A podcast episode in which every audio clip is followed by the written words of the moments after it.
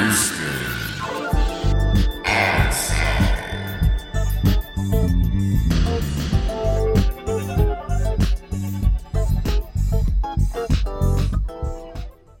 right. Welcome. How's everybody doing? We're doing good. All right, welcome to the Houston Ensemble Podcast number nine. Today, we've got the wonderful, the great, talented Jeremy Joseph with us.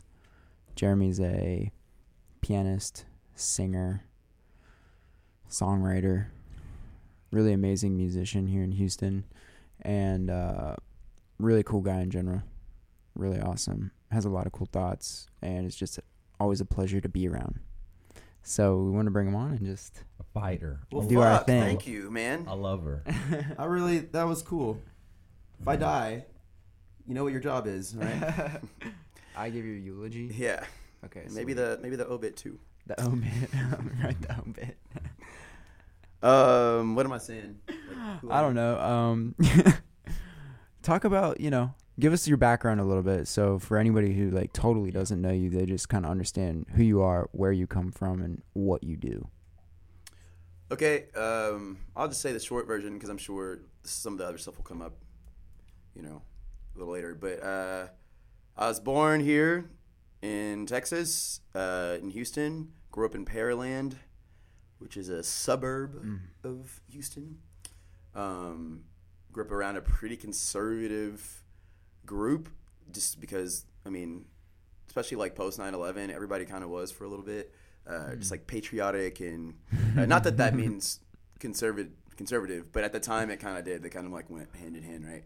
Um, but everybody like that I grew up around, we all went to church. Um, you know, um, yeah, that was a big part of our lives. Uh, I went to a went to a uh, Baptist school uh, for college, Oh, and wow. um, that actually wasn't as bad as you'd think. I mean, I came out there um, of the closet, and then went back in like three years later, and it came out and uh, again, and um, At Baptist school? yeah, I mean, like the thing is that It school, was all boys? no, All right. no, it was it was uh, actually there was more there were more females there than than men by far Oh. at HBU. Um, Oh, sh- oh. Oh, I know where HBU is. I gotta yeah. go get my uh, PhD there. I mean, no. First of all, you can't. There's no doctorate program. At least not yet. Uh, they have. They're they're you know they've they've shifted a lot. It's more it's more liberal arts based uh, based now. They have like this philosophy school that they're opening and all this. So it, it'll get there. Um, but anyway, it was an interesting experience. Not what you'd think though. It wasn't like it wasn't like you know it wasn't like I mean I partied hard in college, like hard in college.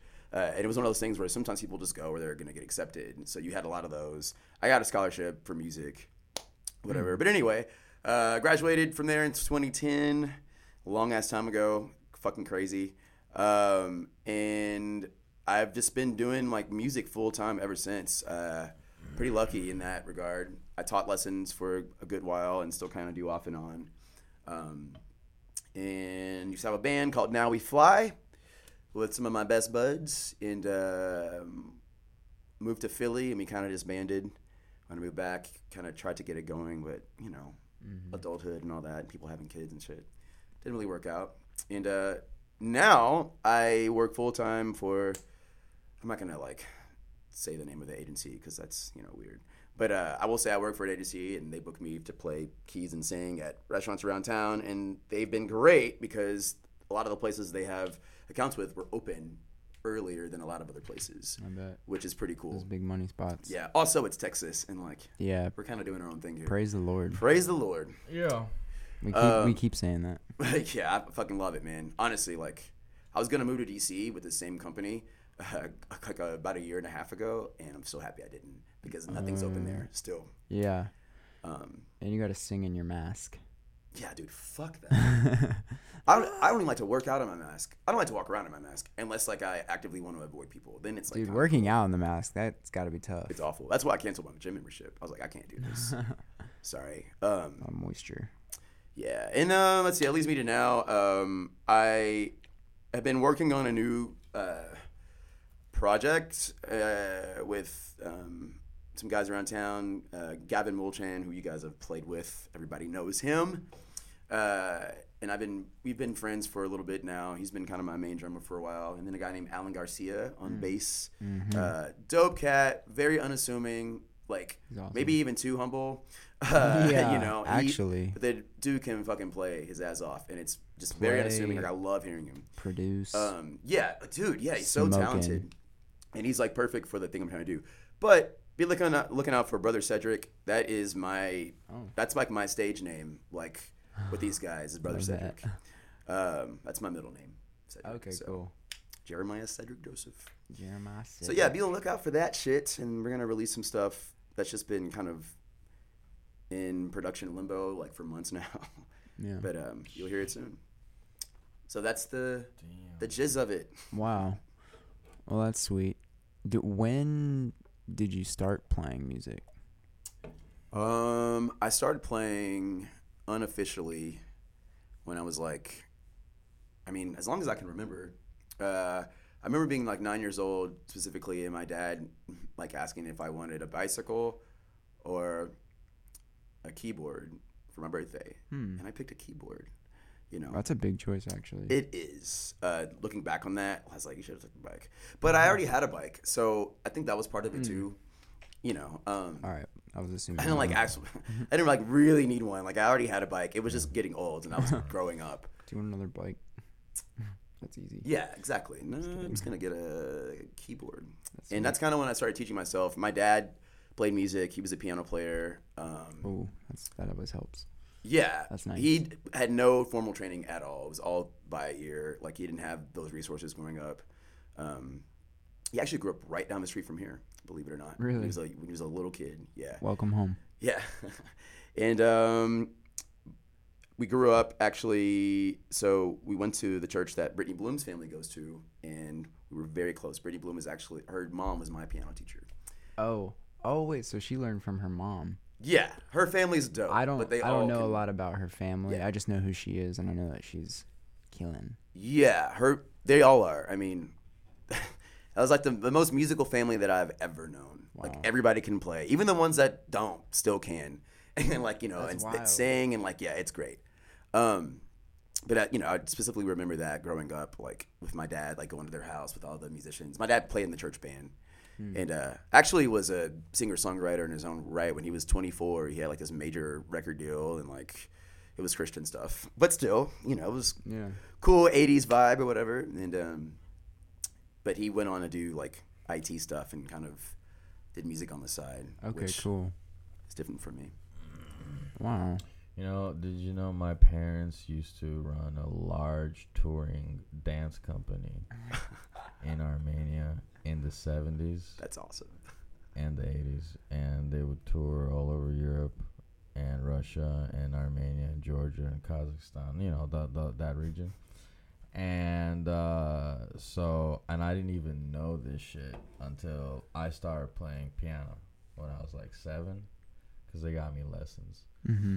Uh, But that's when I learned that, like, yeah, m- my mom and dad can fucking, they can dance you didn't know that until no, then I know. I I didn't really know that. I mean, I knew, but I knew my father played. He played like everything. Played guitar, flute. You know, Really? the, the violin, like the the Armenian version of a violin, and and you know, bass and all that shit. And I knew that, and he made his own instruments too. On top of that, Oh wow. Cool. that's pretty dope and so, and my mother sang, danced, and she was very into poetry uh, and literature and all that. Oh. And so, but then my sister went through classical Russian piano school. Ooh, that's Bo- intense Oh. Both wow. my sisters went through classical. Really? teach at one of those Yeah. schools oh god Yeah. yeah. So, That's so crazy. damn and know then my brother went through violin school, okay but he quit. You know why? Because he was getting so good, so the students wanted to like ruin him. So what, what they what they did was they ripped the this the uh the horsehair off of his bow, right? Yeah. And they set it on fire and they they they dropped it under his shirt, like right here, Holy shit. like under his shirt. Who thinks of that? and it just burned the fuck out of his back, obviously, because he was like, "Fuck," you know. And That's so maniacal. It's it's so- like Right. what? It's so fuck- Jesus. it's so fucked up. It's emotional. It's very emotional. It's painful, So, after that, literally. he quit. He never went back. wow. It was very sad. That is really sad. It's very Fuck those kids. Fuck those kids. So secretly, my entire family is musical, but it's like different in post or like Soviet Union culture. It's like everyone is expected to have training in the arts because it makes you a better person. As it does. Mm. You know, Mhm. and and it doesn't mean necessarily that you're gonna be a musician or anything like that. But I just figured, you know, why not be a musician? I mean, Right. my, my entire family tried to be a musician Right. and none of them are. It's just it's just too too sad. Like something needs to be. We I, we need to. uh What's it called? Retribution. That's what I'm going for. Yeah. That's crazy. What are your sisters doing now? And where are they? Um, uh, my uh, el- eldest sister is in Sochi, Russia. Mm. Um, unfortunately, her husband passed away from cardiac arrest about a year ago. Uh, it's too bad. Yeah. So, you know, she's going through that, but you know, fortunately we have a uh, a couple of businesses in Sochi. So, it's helping, you know, sustain the family, you know, keep the structure of the family going. So, that's good. My other sister, who's still much older than me, she's like 39. How wait, how old is your oldest sister? 46. Okay. 39. Yeah. Not crazy. I, I got even I got even older siblings. Really? Uh-huh. How old are they? Mm, I don't even know their exact age because they're half siblings Right, from my dad right, who had me very old. right. Uh, so I think they're man, they're they're in their fifties. Yeah, not crazy. Wow. Yeah, isn't that wild? Do you even hang out with them ever? No, Not crazy. no. I mean, it's not like a negative thing, but it's like Yes, they it's not like we were ever like connected Right. from the get go. Right, right, right. It was always like that, it's that little separation. But continue your story. Yeah, no, but no, yeah. So, anyway, but uh, the other sister is in Armenia, uh, which is not a good place to be right now Oh, yeah. Mm. because of the war. Is Oh, it okay. literally dangerous where she is? Um, uh, it depends where she is. If she's far away from the border, Okay. then So maybe it's really she's just probably fine. concentrated Yeah, on the border. yeah. Okay. say. By the way, if you see me looking at my phone, it's because uh, I'm trying to hear back from my. Oh yeah, you're Um, good. you know, I wasn't bo- even. your boss. Yeah. So I just. I just need to keep it there just in case. Like I don't want to I don't want to miss it. Oh, you're good. right, right, Anyway, right, you're good. right, Just for-. It's all business up in You know, here. people listening and watching. All right. You need So- a, you need a pager. Yeah, you need to pay. No, I want to get a pager like Sean. Oh man, yeah. Let's Someone- take you let's take a with a pager. yeah. We know Sean from Eighth Wonder with a pager. We're gonna do a quick shout out to our sponsor, Eighth Wonder. We got the hat on. You know, we actually got the gig today. Uh, you won't be watching it on this day, but every Thursday we're at Eighth Wonder Brewery from six thirty to nine thirty. Starting on these coming Thursdays, six thirty to nine thirty, Eighth Wonder Brewery in East Downtown. Today, five three eight.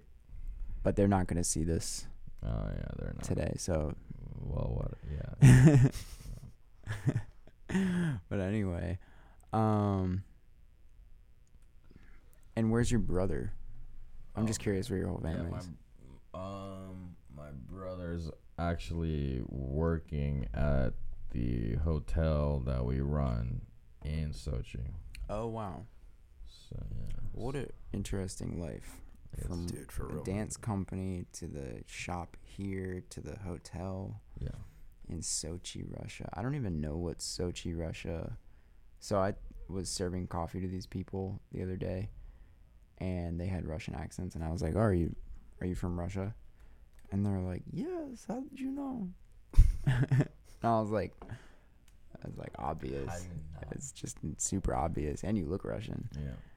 And I was like, "Oh yeah, one of my great friends is from Sochi, Russia," Yeah. and they were like, "Wow."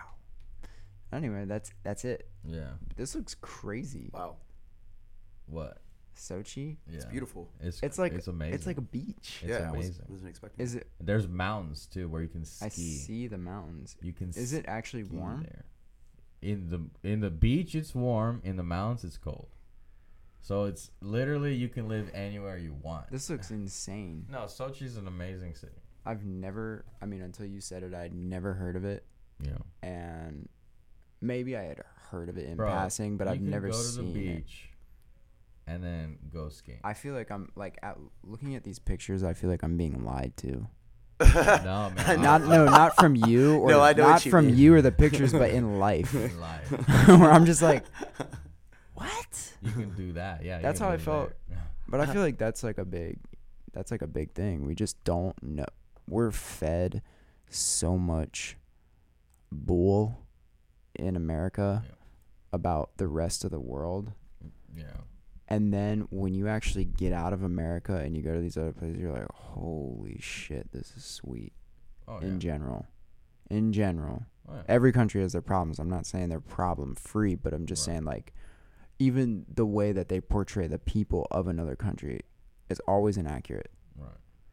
And you know, going to Asia, for example, I was like, that that was a part of the world where I felt completely disconnected from. Like, I'm thinking before I went, I'm thinking, man, Asian culture and language and the people are just so different from me. It's like they're a different species, Mm. like a different animal that I can't connect to. But then when I went over there and just lived in it for a little bit and went to the different countries, I was like, oh man, we're still just all the same, and these people are wonderful. You know what's interesting about that is I read this book a few years ago uh, called Physics of the Future um, by Dr. Michio Kaku. Mhm. Yeah. And there was this, I don't remember why he brought it up, but this very thing that you're saying, there's a reason why, like, you know, during World War II, and I don't, I am not a history buff, not even close, okay? So I'm not gonna even try to sound like one, but I will say, um, one thing that stuck out to me that he said was, you know, back then, a Japanese person might as well have been an alien, even more so than Yes. today, right? Yes. Because I mean, you were only looking at propaganda films. Like you didn't really, if you saw one like around you, I mean, it was just like that's the enemy. But what you're talking about is Yeah. essentially why, you know, you see less and less of that is you know disconnection. It's easier. I mean, more of us have, have been over there. Like uh, we have people like on Reddit that like are in the same threads. You know what I'm saying? Like we game with people from. Yeah, you know yeah, what I'm yeah. saying? Like even that. Yeah, it's just I mean of of, of all I mean to where color like you know and, and race and background like literally doesn't matter. Um, and back to what you were saying about being fed information, I would agree, but I would also counter that and say I think I think most people do that. You know, or most countries do that in, to a certain degree. You think? Oh yeah, I mean like, But isn't America like always the apple of their eye? not always, man. Not I mean, always, but I would say more Not frequent- lately. more frequently, yeah. Well, Not lately. I mean, I'll just say this, like, because I've talked to friends from you know that are visiting from overseas or whatever, and you know, I've, I've I've heard them say like a lot of a lot of what they think. They think Americans are. I mean, and they're kind of right about a lot of them. I think Americans are really loud Oh, yeah. and really like you know um, we don't value education. Again, also something that's kind of true. Um, but it's not just that. You know what I'm saying? Like, there's so much more to America than that, and I think they know that. But I also think I try to I try I, I don't know. It's not hard to really find correct information. You just have to be diligent about it. You know, if you if you go by the first thing you see, then you didn't you didn't really care to know the truth about this. You know, there's always like you know what I'm saying? Like yeah. and I always do that. Whenever I see like a headline, I'm just like, okay, well let's see what this really means. or you know, or you gotta you gotta see the headline and be like, what? And then read it and see exactly what they say. Can I Right. say a good example of this yeah. today? Do you know what I'm gonna say? No, but I see this all the time what you're what we're talking about. this is about Amy Barrett, the uh, Supreme Court nominee, and I saw a headline this morning, and it said Amy Barrett says it's okay to use the n using the n word in the workplace is okay or it's not hostile, or she doesn't. They're saying she doesn't think it's bad to say the n word. I was like, no way. exactly, dude. And I- I went Exactly. because I actually watched a lot of her hearing. Like I watched the actual hearing, Good for you. and I listened to what she was saying. She's a sweet little girl. She's, you know, she graduated in the top of her class Yeah. for law. Like she's smart, and Oh, I'm yeah. not. look, I am not trying to pick sides. I'm just trying to see what somebody is saying and I watch them in person, hear exactly what they say. So I went to this article today. I was like, uh, she has like four black kids, by the way. That's crazy. And Interesting. you know, yeah, you can look at that multiple ways, of course. But I'm gonna g- I'm gonna go with the more heartfelt way and be like, that's not like a play or anything. Like she actually Right. probably like, I don't know the background story, but probably adopted. Yeah, them she didn't. something. She didn't adopt four black kids because she hates black people or because she wants to like exploit them. or Or, yeah, or even maybe wants that image. Like she probably just Right. ha- is like a good person who wants to Right. do that. Um, and take t- take some kids off the street, whether they're white or black. It's that's just a good thing to do, and that's also a really tough uh dilemma that I have right now. It's like, damn, there's so many kids that need to be adopted. It's like having a kid is not cool, and some I'm not cool. Is the, Mm. not cool is the worst way I could have. Put it. I know put what you mean though. Uh, whatever. Let me continue with this Yeah. anyway, I read the story and I listened to exactly what she said. The the senators mm, asking her the questions brought up a case from 2019 that she presided over and I think I need we need more detail on it cuz I read it kind of quickly, but this is the gist of it. I don't think it's going to be off. Uh, somebody went to court because somebody had said the N word in the workplace. I don't know if it was to him or if he just heard it. That's a big part of this. Right, or just said it like quoting something. Or sa- yeah, or quote or song, whatever. The N word was mentioned in the workplace. Based on my reading and based on my memory, I don't think it was said directly at him. But anyway, basically all she ruled was we didn't have enough evidence to um, say for sure that when this word was used, it made the workplace a hostile and unsuitable environment. Yeah. that's and fair. that's, you know, it's Yeah. tough, right? It's tough because you want to you want to protect those things, but at the same time, she's being like as technical as possible, which sometimes can be very annoying. But I would hope that I would also be as technical as possible always. as a judge. As a fucking judge. and as a judge, yeah. Come on, like that's what you want. Like you know what Yeah. I'm saying? yeah. and that's what she did in the entire hearing too. She was as technical as you don't possible. Want an emotional person judging a case. Right. That's not gonna work. Right. And you know another interesting thing is they're getting on her for being very Catholic. So fucking. And guess what? I listened to the vice president debate. Kamala Harris is touting Joe Biden as the second Catholic president in yeah. you know, in a good way. And I really don't care. We're gonna get a Christian president regardless. I don't care. They're never not gonna be Christian. so Christian. why Uh, it'll happen. It's just we're just a long ways away from it. We're a long way away from it. a long ways? We I mean, be- we- That's could like a major literally tenet. a when you when you say though when you say that there's been this I've noticed it okay uh, and you can just you can just I mean I'm not gonna say read history books but just if you know just about the last few decades there's just been this like pendulum right you know where I don't know if y'all noticed but like the past like 10 years people like have been really spiritual really more into like church Agree. and religion Oh. like I mean well here's the thing what I'm saying is people like are more open to that right than they were when I was like a lot younger I remember there were a lot more like I just felt saying ambiguous spirituality. Yeah but I don't even mean that like I just mean I mean straight up just people like posting Bible verses that aren't necessarily Oh, I see what Christian but it's just like you know what I mean Well, like actually, well you know I've done that too. Recently, Yeah, I posted a. but it's a just part of the Bible verse. zeitgeist right now. I think Yeah. I think that was not the case like you know a few years ago. I definitely and just even in some of the podcasts I was listening to, I felt like you heard way more like I mean I'm not really a Christian or a religious person at all. Like I don't even believe I, you would hear that you would hear that spouted a lot more, and I don't know what really shifted, but I do know that it's a pendulum because we were also there. If you t- ask my mom, like like the late '70s was big on that too, and like you know the '80s like. Uh, and also, there was a period of time where people were wearing "What would Jesus do" bracelets. I mean, it just Oh, go, yeah. Remember that? It just goes back and forth, and I think the Totally. pendulum. It, I think the pendulum continues to move, but it's on this train, right? That's still just moving. We can't help but move forward, and you know it because like our beliefs are not as whack as they used to be overall. Like most people, like that are that And I know. in a hundred years, we're gonna say that same thing.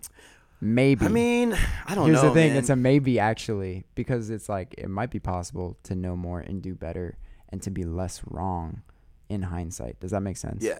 Jesus is the way, my brother. Jeez. Oh, I thought you were saying jeez. I do love a Jesus. Jesus Love a Jesus. Jesus, But God's Jesus. favorite chord. For the record, like um, I I don't don't. play a G sus chord right here, like just the sound bite of a nice Jesus. Let's do it. Yeah.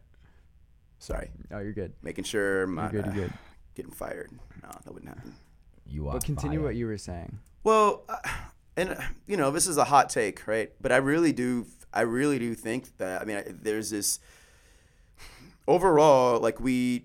I'll just say this: uh, most Christians, most, and I mean like evangelicals, right, that are you know around our age, or I mean, you're quite a bit younger than I am, but you know, by a few years.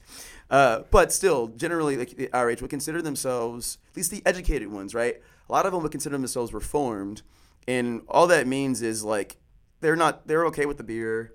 You know what I'm saying? Like they're not, they're okay with cursing every now and then. And like, they're liberal they- with their interpretation. yeah, and they the they're they're okay with their gay friends. They're not Right. picketing, you know, like outside of like Montrose and stuff. Like Right. this is a major shift, my friend, because when I was a kid, it was just. I mean, I remember even in high school, like hearing, like going to youth conferences and like you know, dead ass people being like, you know, the the ministers there being like, you know, two cocks can't rock, you know, and just shit like that, and just like I mean, it rhymes, you know, and then it's just like just saying like, you know, and even if you are born this way, like you might as well get saved like the rest of us, and it's really hateful stuff Wow. that just would not fly today. Like, I mean, I don't care like where you are. There's a gospel singer, her career was on the rise, and it got fucked up because she was saying shit like that, calling like you know gay people, and you know we have phones now. And that's the thing too, like. So I just think overall we're moving, and I say we as a society, I think we're moving towards just a general acceptance of of, of, of other people and other cultures, but at the same time having to reconcile all of the crazy shit that's in the Bible, and that's what the difficulty is. And I think that the Yeah. Bible in general will just be this thing that's really, really just open to interpretation, like altogether. It's not this like, it's not this, you know, for lack of a better word, gospel, right? So It, but it's also really dangerous to leave something like that open to interpretation to give free reign over it. Because obviously as you just said people interpret it very differently. So much to the point where people can get literally harmed.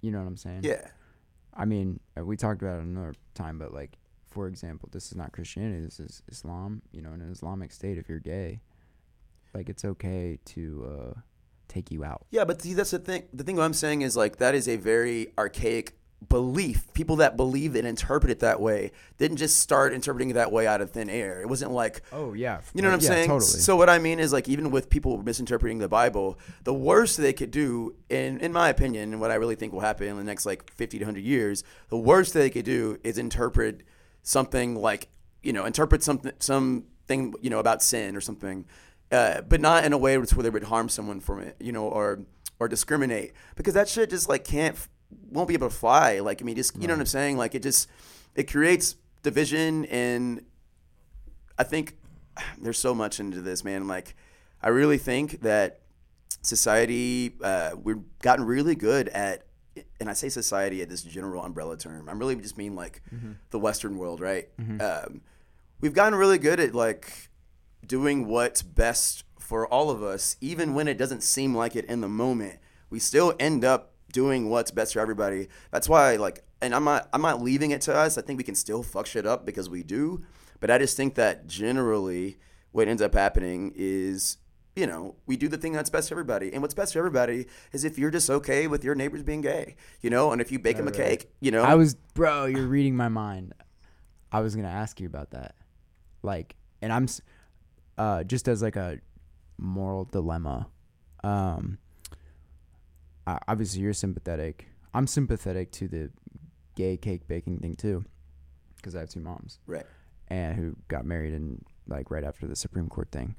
And but I I think about it and I'm like, okay, so this is an example of somebody being Christian interpreting the Bible in their own specific way, them living in a country where they have the freedom to do that, them owning a business in a country, a private business in a country where they have the freedom to do that.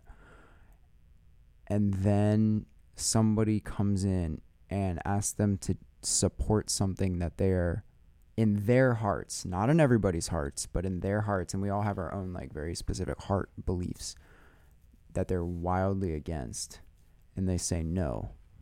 And I think about it, and I don't agree with it because I would want my cake baked. Right. But then I'm like, damn it. Do they have the, should we allow them the freedom to make choices for something that is their privately owned thing? I don't think you should. Uh, so no, no, no. So let, let's just let's just be cl- let's just be clear. Like I would love to know the place. First of all, who want if I'm a gay man, which I am. Why would I want to go to a, to a to a cake shop where they the they were forced to bake cakes for gay people? Totally, I yeah. don't want to go to that place because I know there are plenty of other places that want my money and will just will gladly take it. Same with look, eh, and this is people hate when I say this, and you can hate it, but it's just how I feel. If I'm at a if I'm at a restaurant, like, and they're like, you know, are they? I could just see they're they're being racist or whatever. It's very hard to find a place where like, sorry, we don't serve, you know, blackies. That's just very hard to find. I'm sure it may exist somewhere, but let's just say that it did. I'm like, oh, like, are you fucking kidding me? All right, damn, you know what I'm saying? And I would leave, and people would know this. Most people don't want to go to that place. Like in general, even white people wouldn't want to go to a place like that. Oh yeah. Right. So it's in it's in everybody's best interest just to fucking get along and understand people because it's like you could even say it's better for the economy. I mean, Sure. as fucked up as Oh, that yeah, yeah, sounds. yeah. No, like, it is. Wait, wait, wait. So let me let me be clear. You would force them to bake the cake? No, I wouldn't. What or I'm you saying say is they have the freedom to make that choice? they have the freedom to make that choice as a business because you know I don't I don't I don't want to go to a place where they were forced to do that and they didn't want Okay, to. yeah, yeah, Now, yeah. to be clear, this is not like that uh, dumbass lady that the, the clerk. I forget where she was. That's a different It's a story. different thing. That's a that's legal state. Right. This I'm is like, "Bitch, that's get why this is job then." specific. This is about private business. Right. Al- Also, Exactly. literally everything is contextual too. So it might change from center. This is about fucking cake. right. In Right. this in this 100%. particular case, and the reason that this particular case is important is because they took it to court and they sued them. By the way, it's also worth noting. I don't know if you know this, but that was a big, that was like a planned thing. Okay, the people that They planned it. yes, I mean the people that knew. I mean that you know from what I, from my understanding. The gay people. Yeah, I mean it was not like they were just like, ooh, this looks like a good place to bake a cake. You know what I'm saying? Like they knew about this place Oh, already, fuck. and he Ah. put him in that position. So it's just, and that's That's a little maniacal. it's super maniacal. It's, but it's how it works. It's how news works, man. It's how that's how our that's how we're fueled by anger and Yeah. you know bullshit headlines like the one you said. yeah. Um, and there's one that says like, you know, Trump says not to be like. You read the tweet. You read the tweet that says, and I look. I think if you know me, you know how I feel about Trump. Okay, but. At the end of the day, man, you'd have to just look at things for what they are. And was a tweet where he said, you know, we- we do not need to be afraid of the coronavirus. But that was a, that was the general sentiment, but not like in a. He's like, be safe. It wasn't like just fuck it. It was just like, we don't don't be afraid of it. Like don't let it don't let the fear consume you or whatever. Yeah. And New York Times like took that, but said so it was like. Trump says to Trump says to not fear the coronavirus, downplaying the severity of the coronavirus. It's like, okay, but like he's not doing that. Like he's just simply saying, like honestly, like he's just saying, don't live in fear. It's the same thing that we did that we would that you would say that like we've you were- been saying on our own. Thank We're you. in war. If we were in war, like don't live in Oh, fear. yeah. That's ex- literally what happens. Like we'll let them win, let the terrorists win, win or whatever. Like be cautious. Like don't be an idiot, but like also don't be afraid. And that's literally what it said. It's very innocuous thing. It's got honestly like props to people who are spin doctors. Like I think it's really kind of a Yeah, but shame on you. shame on them. But it's Shame like, on you damn, because dude, you it's just so how did you do that? Well, you know. when I spoke to a friend who you know worked for the New York Times, you know, and he quit, you know, Oh wow. and he said that they were being paid to be spin doctors. Of course. You know, they were being pressured to be spin doctors, and they were being paid to be spin doctors. So, Mm. um, and he openly admitted he's like, yeah, the state of the uh, you know large media companies is like eh, it's pathetic. You know, they're they're not doing research or anything. They're just it's just really social media driven. Yep. Honestly, It's cra- yeah, and that I was listening to uh, this news podcast with Alex earlier called The Hill with uh, Krystal and Saagar. I don't know their last names, but it's like that's a great news source because they're really right in the center and they bring stuff from one side and they bring stuff from another side and they just tell it like it is. And they were talking about one thing today where you know Hunter Biden is involved a lot with uh you know business dealings uh in the far in far eastern Europe and like Ukraine and stuff. And they got these emails off his computer and they got the emails because he took this computer to a computer shop and for some reason I don't, I don't know all the details because I didn't listen to the first part. Alex just told me this. Uh, the guy had the files from the hard drive at the computer shop, and then basically they saw Hunter's direct emails between two people. I forget who it was, saying that he's gonna like you know leverage his power to make these things and get a bunch more money for this. He was like he was already being paid fifty thousand a month and something about getting to, he was like I need twenty five thousand more and using his dad. These are just weird business deals. I don't know the specifics. They're not good. Go look Right. them up. But um, then they did a in the New York Post. They did a story on it, just documenting it because they came out, and it was accurate. And I'm going off of what Krystal and Saagar are saying, and I believe that they like completely would fact check this Mhm. and the New York, and then people were posting on Facebook and Twitter, and they completely censored that story, specifically just that story, and they had on Facebook their Facebook fact checkers fact check it, and for the sole reason that it was smearing their ideology that they didn't want, and he and Krystal and Saagar were like, "This is like the this is like the start. This this is the start because it was the truest sense of censoring something that was accurate Mhm. and honest Mhm. and just in the news, and they censored this specific news source. This is You the would, start of real censorship. yeah, But dude, is that it, when you say that's been around? I feel like it seems worse because uh, it's it so immediate. been. You know what I mean? Like, and it's so blatant and it's so easy to see. It has been, but I would say in the past, like if we just use the past ten years as an example, it wasn't like it was today. Right. today it's more like of course it always there always was censorship but today it's just bold the fact that twitter they even like uh, suspended um Kayleigh whatever her name is the Such bullshit. they suspended her on twitter and i it was for absolute crazy reason Such bullshit. and you know obviously they suspended trump and i'm i'm sure he didn't say anything that like actually broke guidelines he didn't say like let's kill somebody maybe he No, I don't know what he said. Every time he tweets something, it get it gets spinned. I think that the, the worst. I think I think that arguably maybe the thing that they say violated it was his comments on Antifa. Um, but it's like he's in his right as president to Yeah. comment on Antifa. Okay? yeah, Okay, so man, it's just like so silly. And It's just to like be- a little Twitter's like a little kid. and just to be cl- clear, this is not a MAGA vibe. No, This ain't no forget MAGA all vibe. that. Right, right, right. You gotta Forget get all that. Well, that's past a totally that. different thing. I I mean, don't give a No, this is just shit. honest. This Yeah. is I don't just give a shit about that stuff. being objective Yeah. and being No, honest with the um, information. when it gets like imagine in 1945 when Teddy was was was running shit. He would never have stood for a company censoring him. He would have antitrusted the shit out Yeah. of those people, But and you- he did. yeah. I mean, and he was yeah. and he did that a lot back in those decades. So, and and guess what? We need to do that right now too, because because the the the size of social media is not necessarily benefiting society. I don't really think it's benefiting society. It's creating more money. That's what it's doing. You don't think it's like this kind of double edged sword? I mean, a couple of things. I think I have a weird.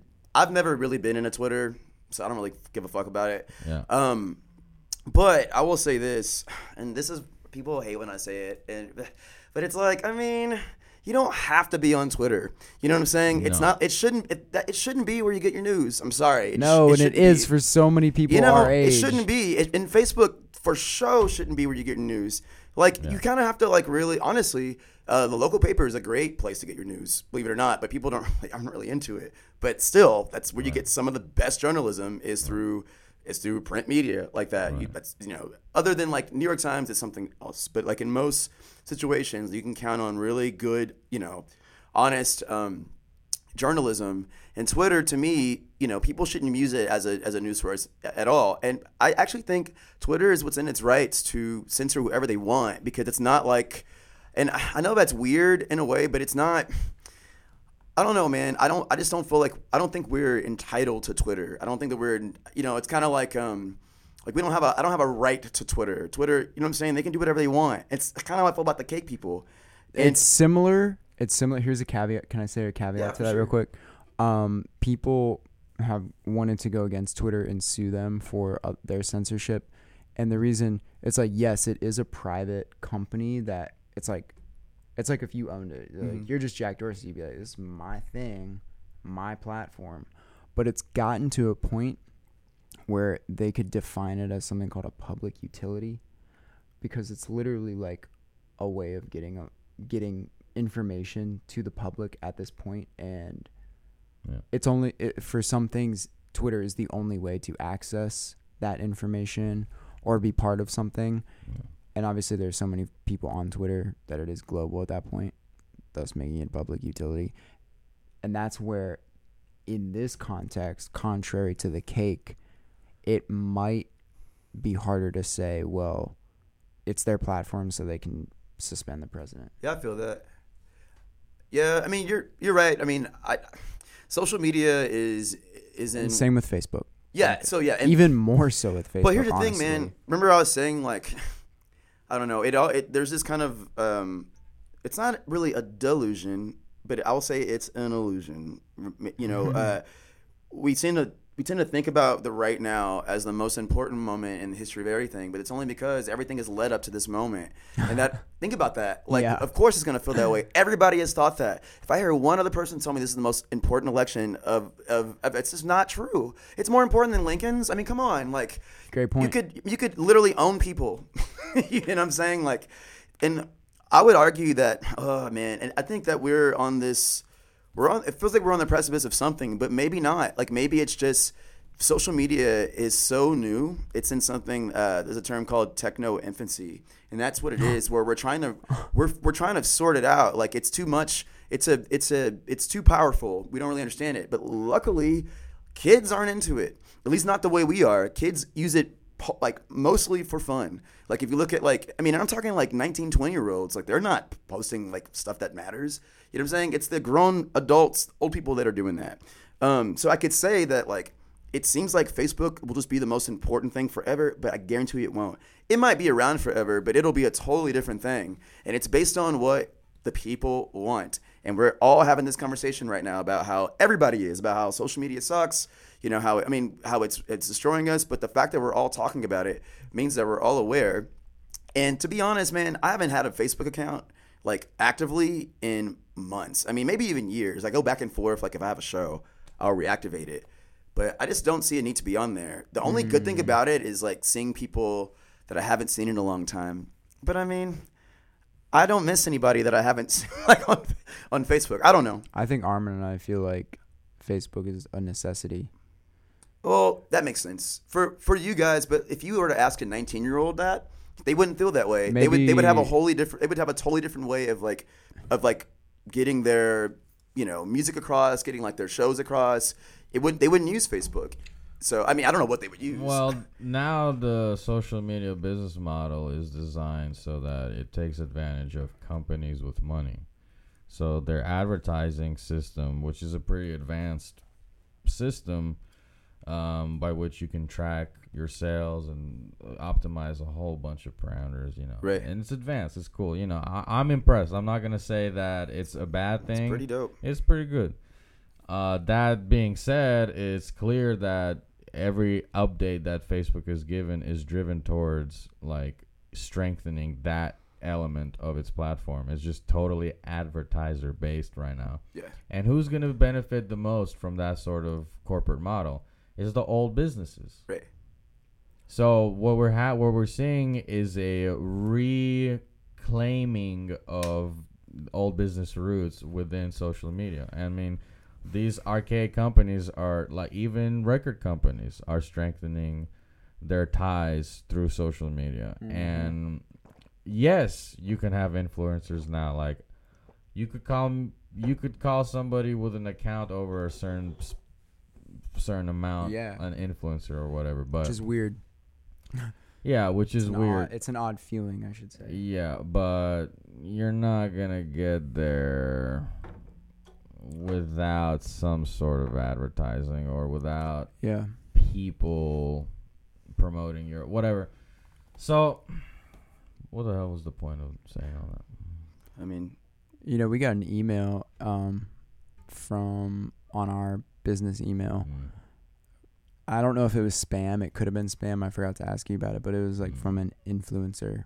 The way it was written, it seemed spammy. Yeah. but then What was what was they saying? it's just like, "Hi, I'm an influencer." Uh, One more sentence, I forget what it was. What- and that was it. And it was it. like, I guess maybe for Instagram. uh, and um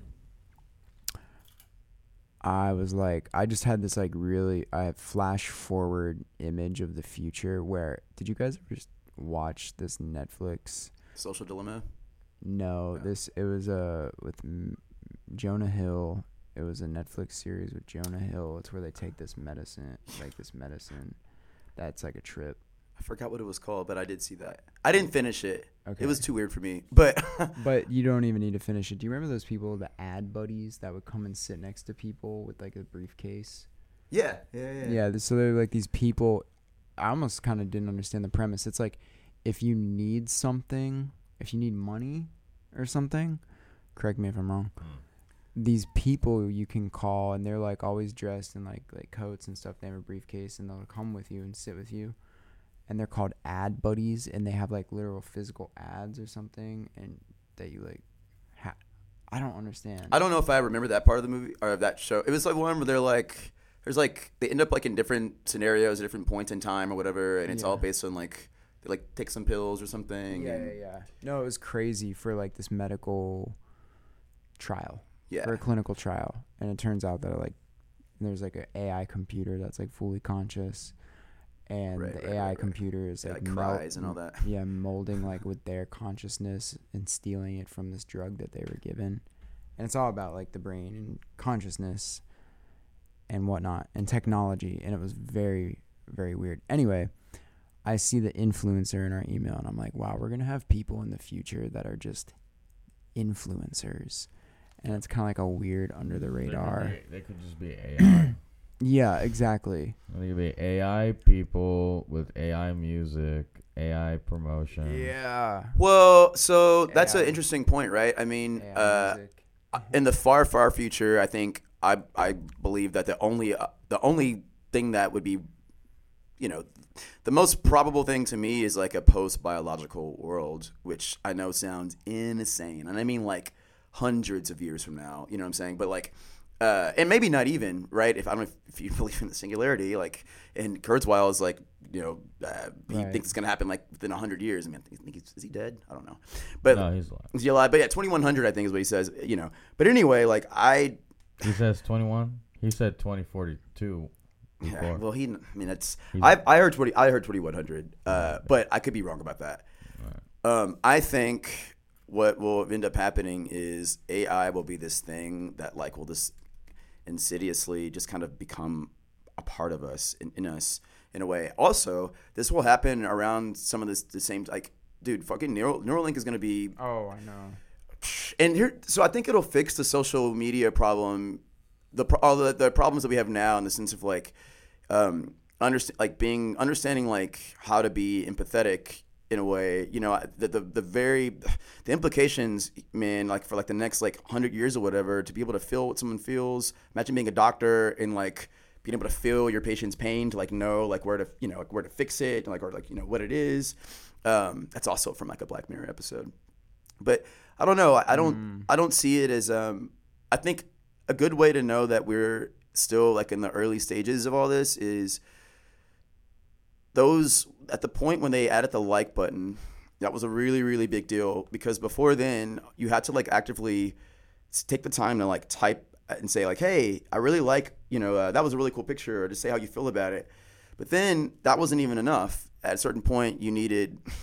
You also needed like to know how you felt about something, even if it made you angry. People kept wanting the dislike button, but that's like too negative and it's just too black and white. So instead, what they do is, I had been off of Facebook for maybe two years and got on, and then there's like this heart and like this, like I was like, what the fuck is this? Little care. and that and that is like the precursor to I think understanding like what somebody feels in a situation. But what it did was this kind of it what it did was it had the opposite effect. If I saw something that I really dug or I was like, hell yeah, but then you see a bunch of angry you know, Yeah, faces yeah, on it, you get immediately triggered. And the other way around, like if you see something that like, you know, it just like it's like really it just really makes you angry, but then you see all your conservative friends like, you know, they're giving it loves and you see like who loved it, you want to hate. I mean, it's just giving you a reason to just like hate somebody before you know them based on that one little thing. Anyway, I don't know. Social media is designed like a uh, lottery machine. Hmm. Is designed to give you images, to give you small bursts of dopamine, and to make you addicted. So each element that triggers your emotional, your limbic system in the platform is another add addition to the addiction. Hmm. So when they add elements that are emotionally driven, they're trying to create that rapport with the user and the interface, which makes you pull the slot more. Right. You wake up to Mhm. like 20 notifications, you're like, "Yes." Yeah, yeah, yeah. Yeah. No, you're you're 100% right about That's that. what it is. But it didn't start off that way, dude. Facebook was like, and I don't know if this was, I don't know like what Mark Zuckerberg's plans were at the very beginning, but I had Facebook for the first, uh, uh, so I, dude, I joined Facebook in 2005. And for two years, it was nothing. I mean, it was just, it was really fun. It was like, you got to see like who was in your classes. You could like look them up or whatever. There was no feed. You had to like actively look. You could see like all your friends. You, had, you could write on people's walls. And That's dude, great. I remember before you could even upload pictures, like you just had one profile picture, and it was really just a way to like see like who was single and not, like you know, and like who was you know who was in your class, and like you know it, the the most the only divisive thing like, and it was pretty innocuous was just you could say like what your like what your political viewings were, but I mean that wasn't a huge deal, right? Right. And that's what it was. And when the feed happened, changed everything. This is probably 2007. Uh, for the record, I've been blessed with like a really good memory. I remember things from like when I was two years old. It's weird. That is crazy. So if you're like, well, how does he know this? It's because I fucking remember it.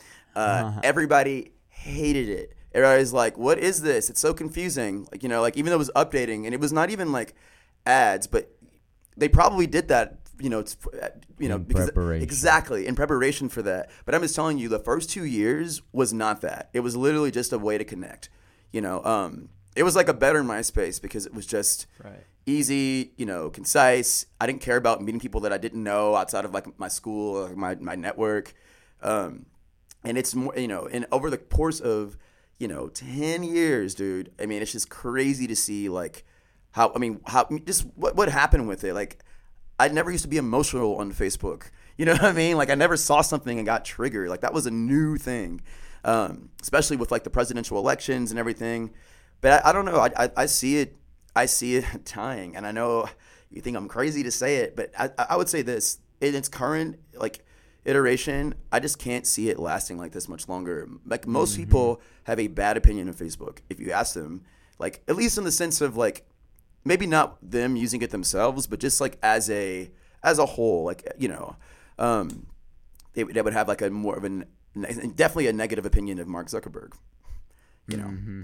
um, which if which I'm sure he's gonna watch this, and hopefully he does. So I hope he watches it too. fuck you, Zuckerberg. No, I'm just playing.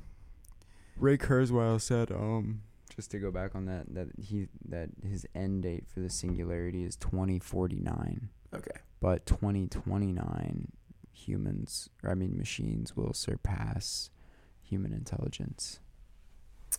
I don't think it'll happen then. What does that mean? Well, but doesn't machines will Are they? Uh, but they're not aware though. So how could So, they surpass well, our intelligence? But I well, mean, hold on. Let me just go back to it then. I mean, this is just well, so so you're so simple. If when they do to oh god, what is it called? Uh, general uh, artificial intelligence. Sorry, Yeah. let me sorry, let me rephrase that.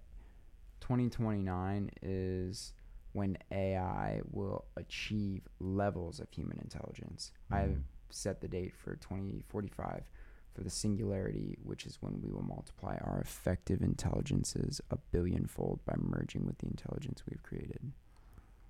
and essentially like if i mean and you guys know this like you know the way we have simple ai now i mean it's not you know they're not thinking machines in the way that we think like they're they're sent they're set out to do a task and to learn like we we we got them we gotten really good at like you know uh, facial recognition by the way which is fucking huge um but at the same time like AI still has a hard time making decisions that it was not like programmed to do. And once you get AI to the point of general AI, which I believe the term, I could be wrong, but I think that is a term. Also, great article that I uh, need to tell you guys in a second. But once you get to that point where they literally are as intelligent as humans, well, it's it's a game changer because what that means is, first of all, you have a brain that's just as smart as we are that's able to replicate itself and able to like and not die right? Like our brains are constantly dying. Like oh, you know we and when that happens i don't know dude. Hmm. I'm just like and i'm not saying i'm not i'm not saying that i'm not afraid of it but i'm just this is just what's gonna happen you know? And, and it sounds scary but I, I really think in some ways while humans are still around it might make our lives better if we're smart about how we get to that point. It's gonna happen. You know, um, if it happens at the wrong place, that's when it's scary. You want to make sure that whoever, you know what I'm saying? Like, there's some countries where their ethics are a little different than ours. Totally. you know what I mean? yeah, 100%. I mean, I don't know. Like, man, I think I, I think it's inevitable, man. I uh, I'm fucking ready for it. Like, I'm here for it, and I would love to live to be 150 or something because I have like, you know, I would love that. I mean, well, as long as I'm wouldn't like live 80 years old for 100. You know what I mean? Yeah, Like, yeah, yeah. But you wouldn't want to live forever. No. I Um, mean, I want to live. I do. I do want to live forever. If when I woke up, I had no memory of my previous life, that'd be kind of cool. Because I can't handle the idea of like nothing. You know, of just like not of like just not existing is a really tough one for me. Uh, yeah. You know, I have a feeling it won't be that, but I hope not. we'll be fine. But also, if it is like, you know, That's actually something to take biggie. solace in. Yeah, yeah. yeah. right? Just think about when before you were born. Right? It's like okay, it's like I don't even have any emotion for that because I can't, because there's just nothing. You don't remember, dude? Inside the womb. I try. I can't. Ray Bradbury claims to remember his birth. Wow. That's bullshit. But like, well, I mean, he probably it's a false memory. You know what I'm saying? Like your brain, this the it's Yeah, in, the way the brain is developed. Like there's just no way that like it doesn't store memories that way. Um, but it's a fun thing to say. Why do you think your memory is so good? Apparently, my great grandma's memory was really good. This will be my does my mom's mean? grandmother uh, on her father's side. Um, but there was a time when like people in my family would argue with me about it, and then they finally just realized, you know, Jeremy's actually right about this. And I would always be like, "Look, you see, it's red. It's a re- it was a red carpet that was there. You know, I'll just I remember stuff like that. Is it photographic? no, No. um, it could be. I don't, you know, but who knows, right? Because like. It's all I've I've only been in my brain. You know what I'm saying? Like Here's another question: Do you have um, Uh, a, a first-person narrative going on when you think, or do you think in abstract? I think in first person narrative. Okay, because you know not everybody thinks like that. Really? Not everybody has a head voice. Oh, I'm always talking. in my head. Majority, same. Always. Like al- always. And actually, because of the It's mask, so weird, I even talk a lot sometimes. You know what I mean? Because ain't nobody gonna see that shit. So. That's funny. You're just walking down the street talking. I mean, Ah. sometimes. but yeah, not everybody has a voice narrative going on, and they actually just think in. They just uh, you can watch people describe it, but it's like just abstract, sort of non-concrete things. I mean, if you were a mute, that's how you would. You know, what I'm saying like if you didn't speak, or if or if you were deaf, maybe like that's how you would. Right? Yeah, you, you would- don't have words for Yeah. anything, which is so weird. Uh, it- it's almost like images, but it's not exactly. It's so hard to. It's so hard to talk about. But um, Damn. It's like a salvia trip for your whole life. But Nah, you're not, not you're not bothered by it, thank God. it. I mean, if I, as I said last night, if I ever forgot English or couldn't speak English or any language for that matter, hmm. communicate, I can communicate. I'll be like, fuck. But we do have sign language. Sign language. That's amazing to me. I watched a video recently on just kind of the fundamentals of sign language. and it's different in different languages too. Oh God! Yeah. Like, who came up with Right. this? Yeah. I know there's obviously a history of Yeah, it. yeah, I should just read it, yeah. Yeah. but it's amazing. Yeah. The It'd be a good skill to can- have, I think. Yeah. You know what I mean? Like, And people have said that it's not terribly hard, right. which is really interesting because that it looks hard. Yeah. Yeah, but you know why it wouldn't be too hard? Well, I mean, American Sign Language at least, because everything is connected to a word that we already know, right? So I think that's why, like, we're really good at. It's how we learn how to play instruments and stuff. At a certain point, it, it really does become muscle memory and pattern recognition, and I think that's Yeah. I think that's why it's easier because learning a different language is, especially like a language that is not like Russian. Man, I I've had to sing in Russian before. It always takes me longer because it's just none of these words look like anything that I know, and they're phonetically written out. It's not like actual Cyrillic or anything. It's like so, but none of it means anything, and it, I just imagine it would be so hard to learn. But something like American Sign Language is like you're just you're signing words that you already know. You know what I'm saying? And your hands just get used to like doing those motions. Right. Um, and there's really not as many words that you say as you'd think.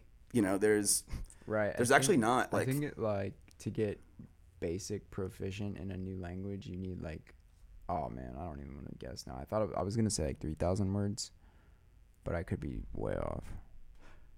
I'm getting a little nervous that uh, my boss hasn't texted me back yet. Well, um, Whatever. it's been like an hour, so You want to call her? Stuff like that? No, you don't want to call her? Well, you know, if she, we'll see what happens. Well, we've been talking a good while, and we can go down the rabbit hole of technology and and and what's gonna happen, like forever. yeah. Word. We could say episode two with uh, JJ for another time. Yeah, we'll have you back on. Yeah, yeah, yeah. That'll be yeah. great. Yeah, we'll have a we'll have we'll have people back on. What time's your uh, show tonight? Five to eight. Oh, okay. Two cool. hours. So yeah, so that's this is a good place to stop. So guys, uh Houston Ensemble, all socials. Houston Ensemble, uh, all socials. You'll see a little sign uh, when I upload this with uh, our handle in the middle of the screen. Thank you, Eighth Wonder. We're gonna see you guys soon. Thank you to Jeremy Joseph for coming through, and we'll see you guys on the next episode. Three, two,